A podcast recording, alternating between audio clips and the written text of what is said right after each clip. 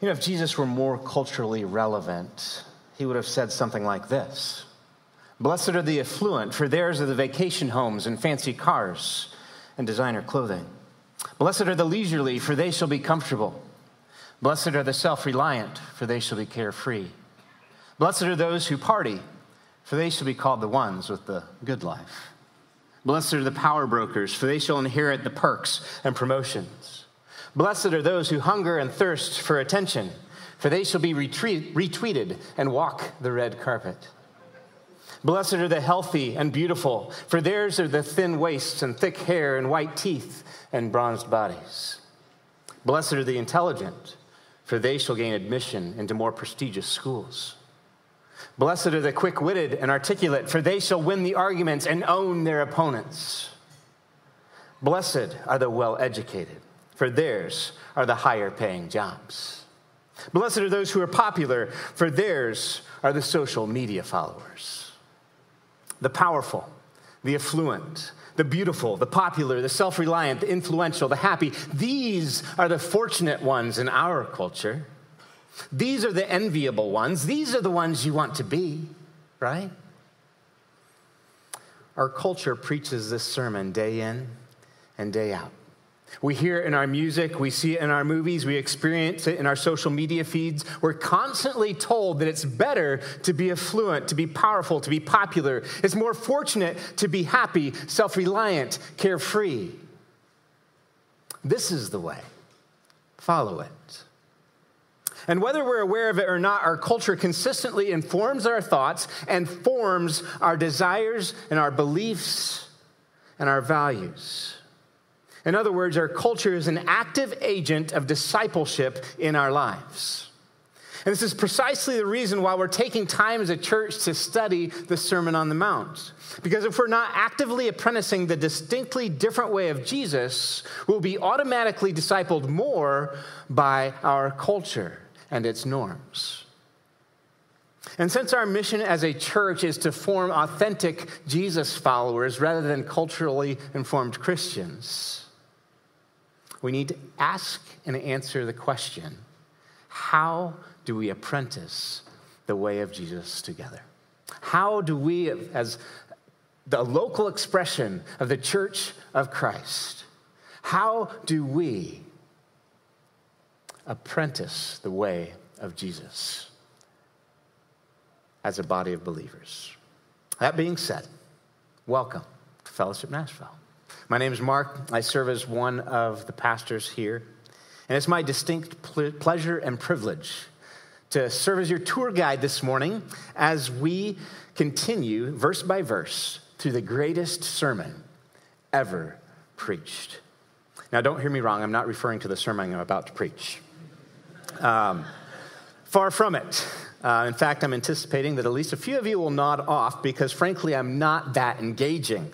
But I'm referring to, as the greatest sermon ever preached, I'm referring to one preached by Jesus about 2,000 years ago on a hillside overlooking the Sea of Galilee. It's recorded for us in the book of Matthew, chapters 5 through 7. In fact, the picture that we're using as our title slide for our sermon series was taken at the location where scholars believe that Jesus preached this exact sermon. This powerful, famous, and life altering message. If you've been with us the past two weeks, you already know that Jesus begins his sermon with eight provocative, perspective shifting, cultural challenging statements that are often called the Beatitudes. The English name beatitude comes from the Latin root beatus, meaning happy or blessed. Blessed are the poor in spirit. Blessed are those who mourn. Blessed are the meek. Blessed are those who hunger and thirst for righteousness. Blessed are the merciful. Blessed are the pure in heart. Blessed are the peacemakers. Blessed are the persecuted. Blessed, blessed, blessed, blessed, blessed, blessed, blessed, blessed. Eight times. The Greek word behind the English adjective blessed in each of these eight provocative statements from Jesus is makarioi. Say that with me. Makarioi. Okay, you learned some Greek. Congratulations. And this is a Greek adjective used to describe someone who is an in an enviable or favorable position as a result of receiving God's favor or provision. Somebody who is to be envied because they're in a favorable state or favorable position. And in first century Jewish culture, these statements were just as radical from Jesus, just as provocative as they are to our 21st century American culture. Because in Jesus' day, everyone assumed they already knew who was blessed. It was all too obvious who enjoyed the favor of God. And not much has changed in 2,000 years. Who was assumed to be blessed in Jesus' name, in Jesus' day? Well, the self reliant, the powerful, the affluent, the popular, the dignified, the successful, the happy, the full, the beautiful, the people at the top, the rulers, the Pharisees, the elites, the ones whose lives were going well. They're the blessed ones. But that's not who makes Jesus' list, is it? So, right at the beginning of his sermon, Jesus is attempting to recalibrate the perspective of his listeners. He's trying to reprogram our hearts and our minds. Jesus is telling his disciples, including us, hey, you've got this whole thing backwards. You're looking at life through a faulty set of lenses. I like how Ryan described the Beatitudes for us a couple weeks ago. The Beatitudes of Jesus are a perspective recalibrator. I like that. Perspective recalibrator, a, a different set of lenses through which to look at and evaluate life inviting us to see and align our lives with his kingdom rule. Last week, we looked at the first beatitude. Blessed are the poor in spirit. If you didn't listen to that message, I, I, encourage you to go back and to our YouTube channel or website and listen or watch that message.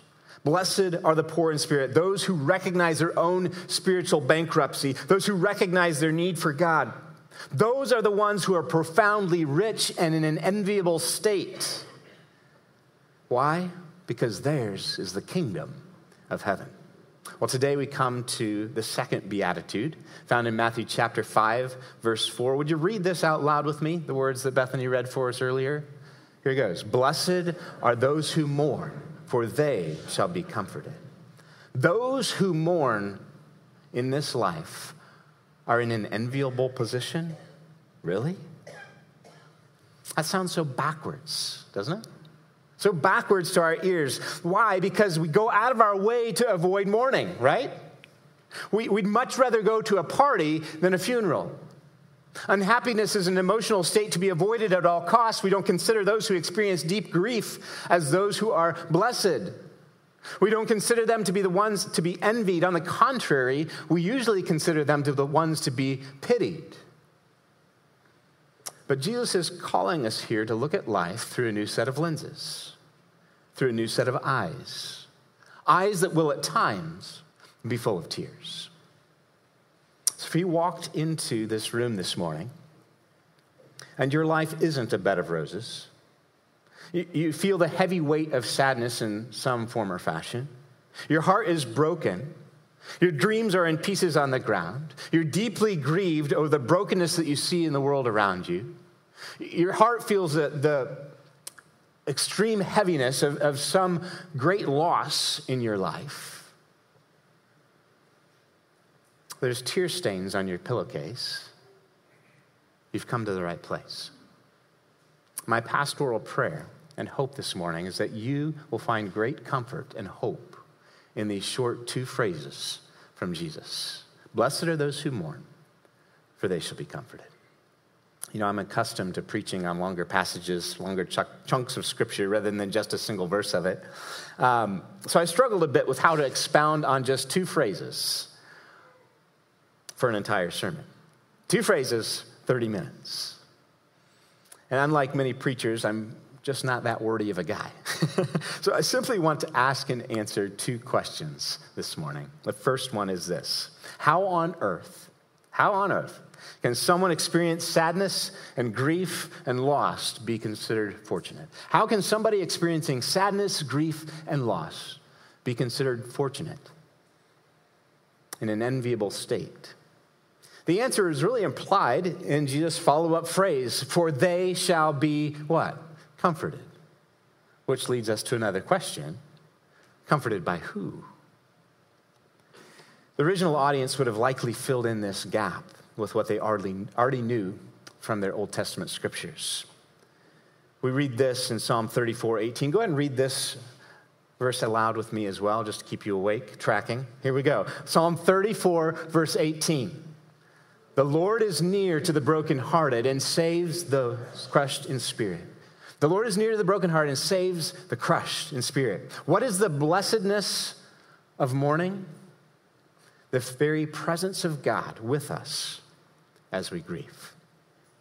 You know, the troubling news out of Sudan, Sudan this week reminded me of a time I visited Africa about eight years ago. Um, it was at a gathering of African leaders from eight different countries in a ministry called African Leadership and Rec- Reconciliation Ministries. People in influential positions in government and as, as pastors to try to bring reconciliation to a lot of the tribal warfare and genocides that have just ripped the, those East African countries apart. Some representatives from Sudan were there, and one of them was a pastor. And I'll never forget this guy. He had been jailed and beaten to within an inch of his life numerous times for preaching the gospel in a predominantly Muslim region. The stories he told of loss and trauma and grief were staggering. And I'll never forget what he said during a devotional he was leading one morning with his African colleagues who also had stories that just blew my mind of loss and trauma. His words were so profound, I, I, had a journal with me and I immediately wrote them down. He said this God has given us two gifts salvation and suffering. If we don't have sadness in our stories, we don't have a story to tell. To never experience sadness is to never really need God in this life. And to never really need God in this life is to miss out on the deep communion with Him that comes when we grieve. When we grieve, waiting in faith for His eternal promises to come true. Wow. And I knew he meant it because he had the scars on his face to prove it. God has given us two gifts salvation and suffering. And He's with us as we grieve, waiting for His promises to come true. Here is a man who experienced more loss and grief than I'll ever know, expressing gratitude for it because of the comfort he had received from God in it. He wasn't calling evil good, don't misunderstand him. But he was calling God good amidst the evil and the brokenness in the world around him that he had experienced in spades. He, he was saying the gift of grief is the comforting presence of God himself as we wait for his promises about the destruction of evil, the end of brokenness, and the eternity with him to come to fruition. So here's an answer to the question I posed earlier. How on earth can someone experiencing sadness, grief, and loss be considered fortunate? Say this out loud with me. The blessedness of mourning is the withness of God. Yes, I know that's a made up word, but work with me. The blessedness of mourning is the withness of God. When Jesus is commissioning his disciples to go into the world, um, and preach the gospel. You know, he hands them the car keys and said, Okay, I'm gone, you're on. as soon as he um, said, Go into all the world and make disciples, he said something very interesting. He said, And behold, I'm with you always, even to the very end of the age. And not long after he said that, he ascended up into heaven and he was gone. And they're standing looking at each other, going, okay, what do we do now? Well, he just told them, go into all the world and make disciples. But I thought he said he was going to be with us to the very end of the age. Did he not keep his promise to his original disciples? Did he not keep his promise to us? Well, before he ascended, he also told his disciples to wait in Jerusalem for the arrival of who? the Holy Spirit, who he calls another comforter, another comforter. The blessedness of mourning is the comforting withness of God. The blessedness of mourning is the comforting withness of God, specifically in and through the indwelling comforter, the Holy Spirit. And the second question I'd like to ask and answer this morning is this What are the various ways that the Holy Spirit comforts us? What are the various ways that the Holy Spirit comforts us? I'd like to pose three answers to this second question as we close our time together. First of all, the Spirit comforts us as we mourn the brokenness in our world. The Spirit comforts us as we mourn the brokenness in our world. I don't know about you, but the older I get, the more I feel the weight of how broken our world really is. Probably because I'm more aware of it than I was as a kid. The devastating earthquake in Turkey several months ago that snuffed out 60,000 lives the ongoing war in Ukraine, this new war in Sudan. Most recently, the mass shooting in Allen, Texas, yesterday. Closer to home, the tragic and senseless mass shooting here in Nashville at Covenant School a little over a month ago. And the more I hear about and see and experience the immense brokenness in the world, the more my heart cries out, This is not the way it's supposed to be. Does your heart long for the same things my heart longs for? Does your heart cry out, This isn't the way it's supposed to be? Do you long for things to be made whole and just and right and good, for evil to be eliminated and all things to be made new again? My heart longs for that. Amidst all this brokenness, the Spirit of God comforts us in connection with the Word of God. Because as we hear and read the overarching story of the Bible, it affirms the longing in our souls that this world isn't the way it's supposed to be. Amidst all this brokenness, the Bible tells us the plan of what God has done about it, is doing about it, and will do definitively about it someday.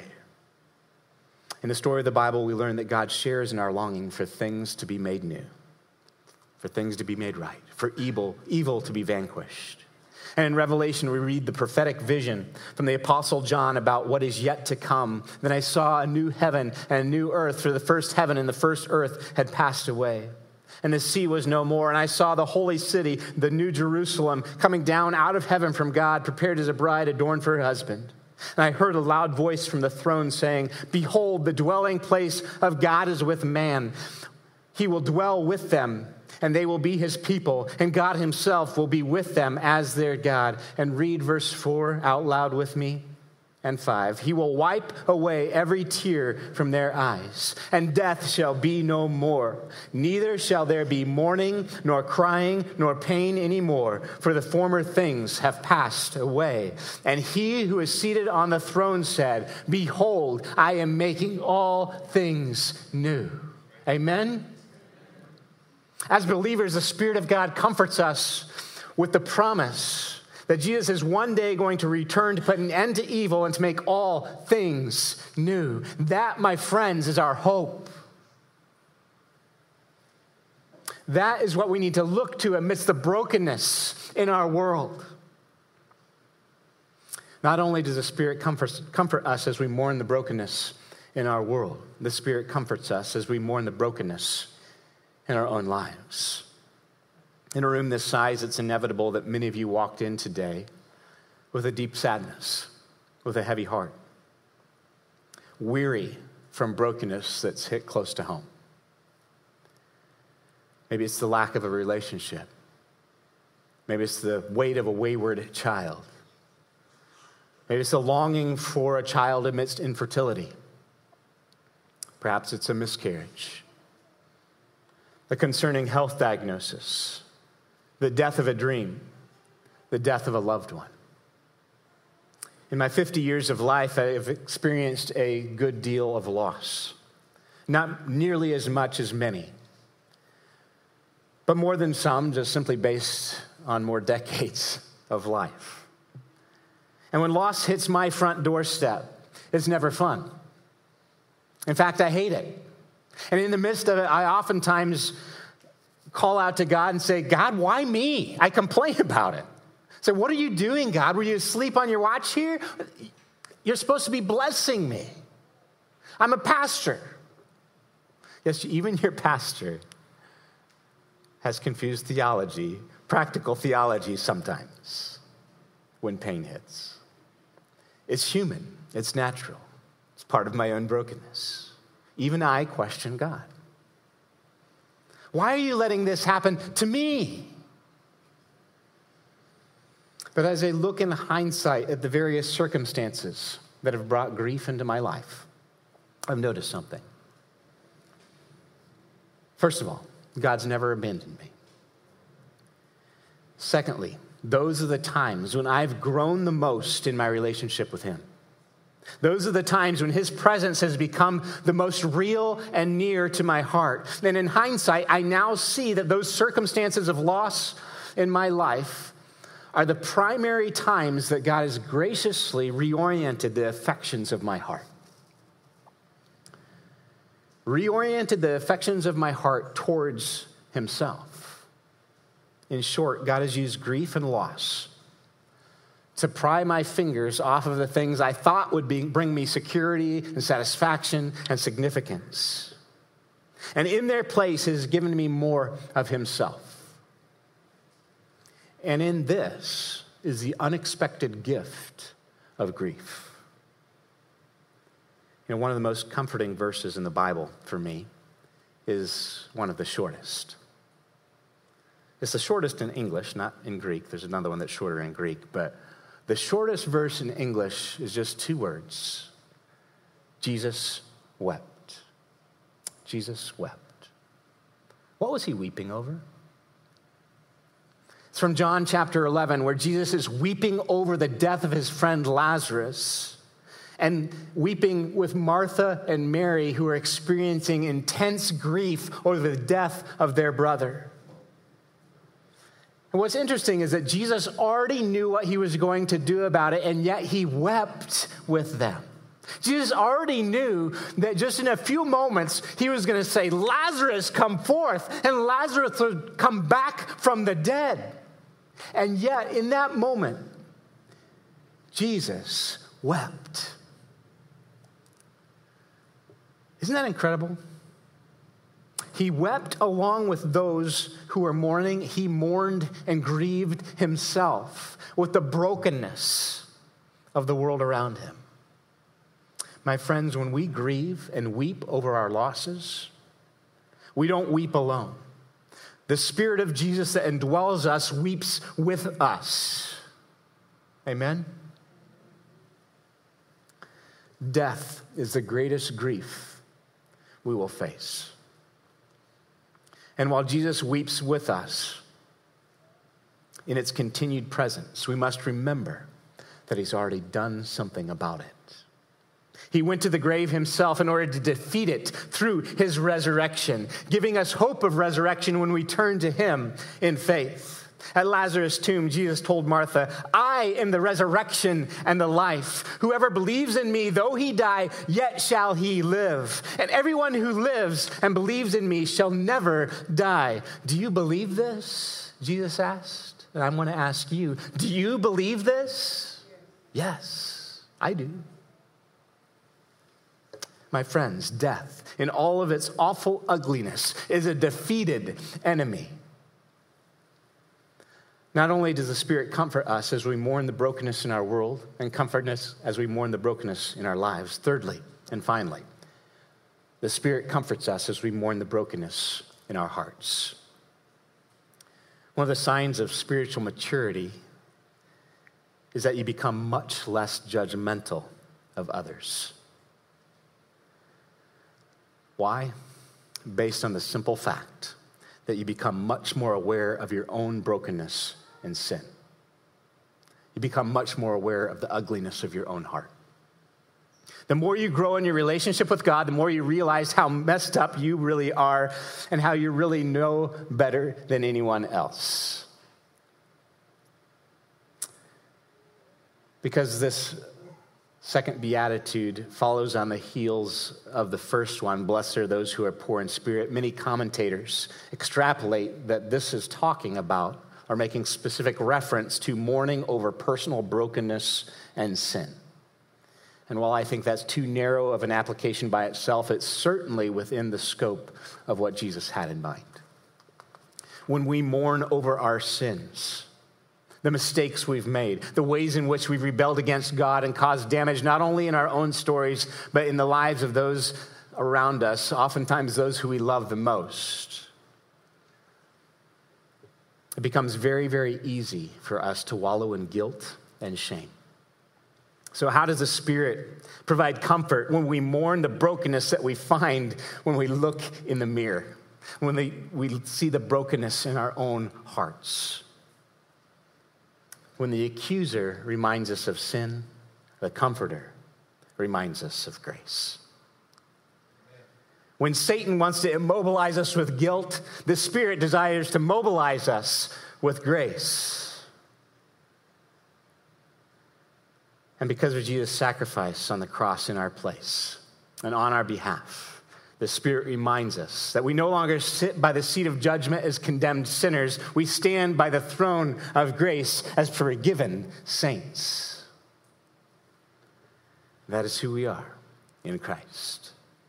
And in this, my friends, there is tremendous comfort. So, in review, the Spirit comforts us as we mourn the brokenness in our world in our lives and in our hearts. As we close our time together this morning, the worship team makes their way back to the stage.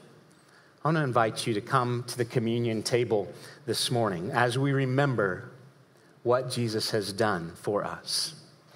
And not only is a communion an opportunity for us to look back and remember, Remember the sacrifice that Jesus made for us on the cross as we take these symbols of the cup and the bread, the bread representing the broken body of Jesus, the cup representing his shed blood for us. It's also an opportunity for us to look forward to the day when we will share a banquet with Jesus. When his kingdom comes in its fullness, when evil is vanquished, when all is made new. When Jesus shared that Passover meal the night before his death with his disciples, he took the cup. Not only did he say, This is cup is the new covenant in my blood, he also said, I will not share, drink of the, the fruit of the vine in, again until I come in my kingdom. And, and so communion can remind us of two things what's past the sacrifice of Jesus on our behalf in our place, but what is to come, the second coming of Jesus, when all things are made new and evil is vanquished. My friends, that day is coming. My prayer is that it's coming soon. I'm going to pray for us after the worship team. After that, the worship team is going to lead us in a couple songs.